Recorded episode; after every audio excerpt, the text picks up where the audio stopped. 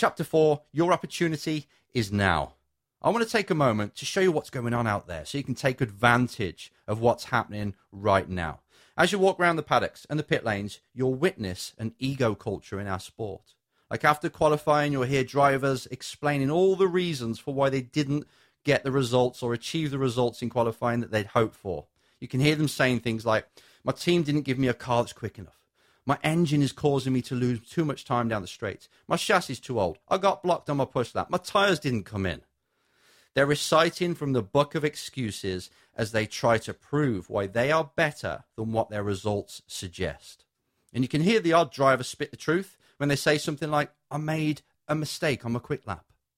Now, this may sound like an admission, but this is still the driver protecting their ego, because they kind of believe that if we just say it's a mistake, then we can just dismiss it.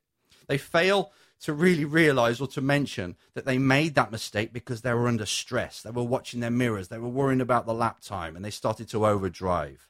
Drivers often play this blame game for their entire careers, and they never truly look in the mirror and reverse engineer how they can change things and take control.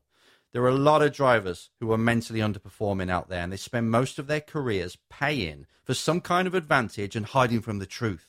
They don't take criticism very well, and they're not very good at performing under pressure.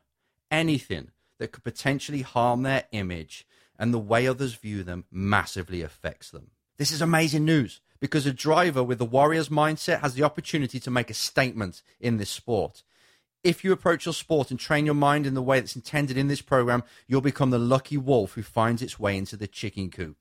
And if you're in a sport, just imagine this. You're in a sport where the competitors, most of them, are hiding behind excuses and don't want to face their weaknesses.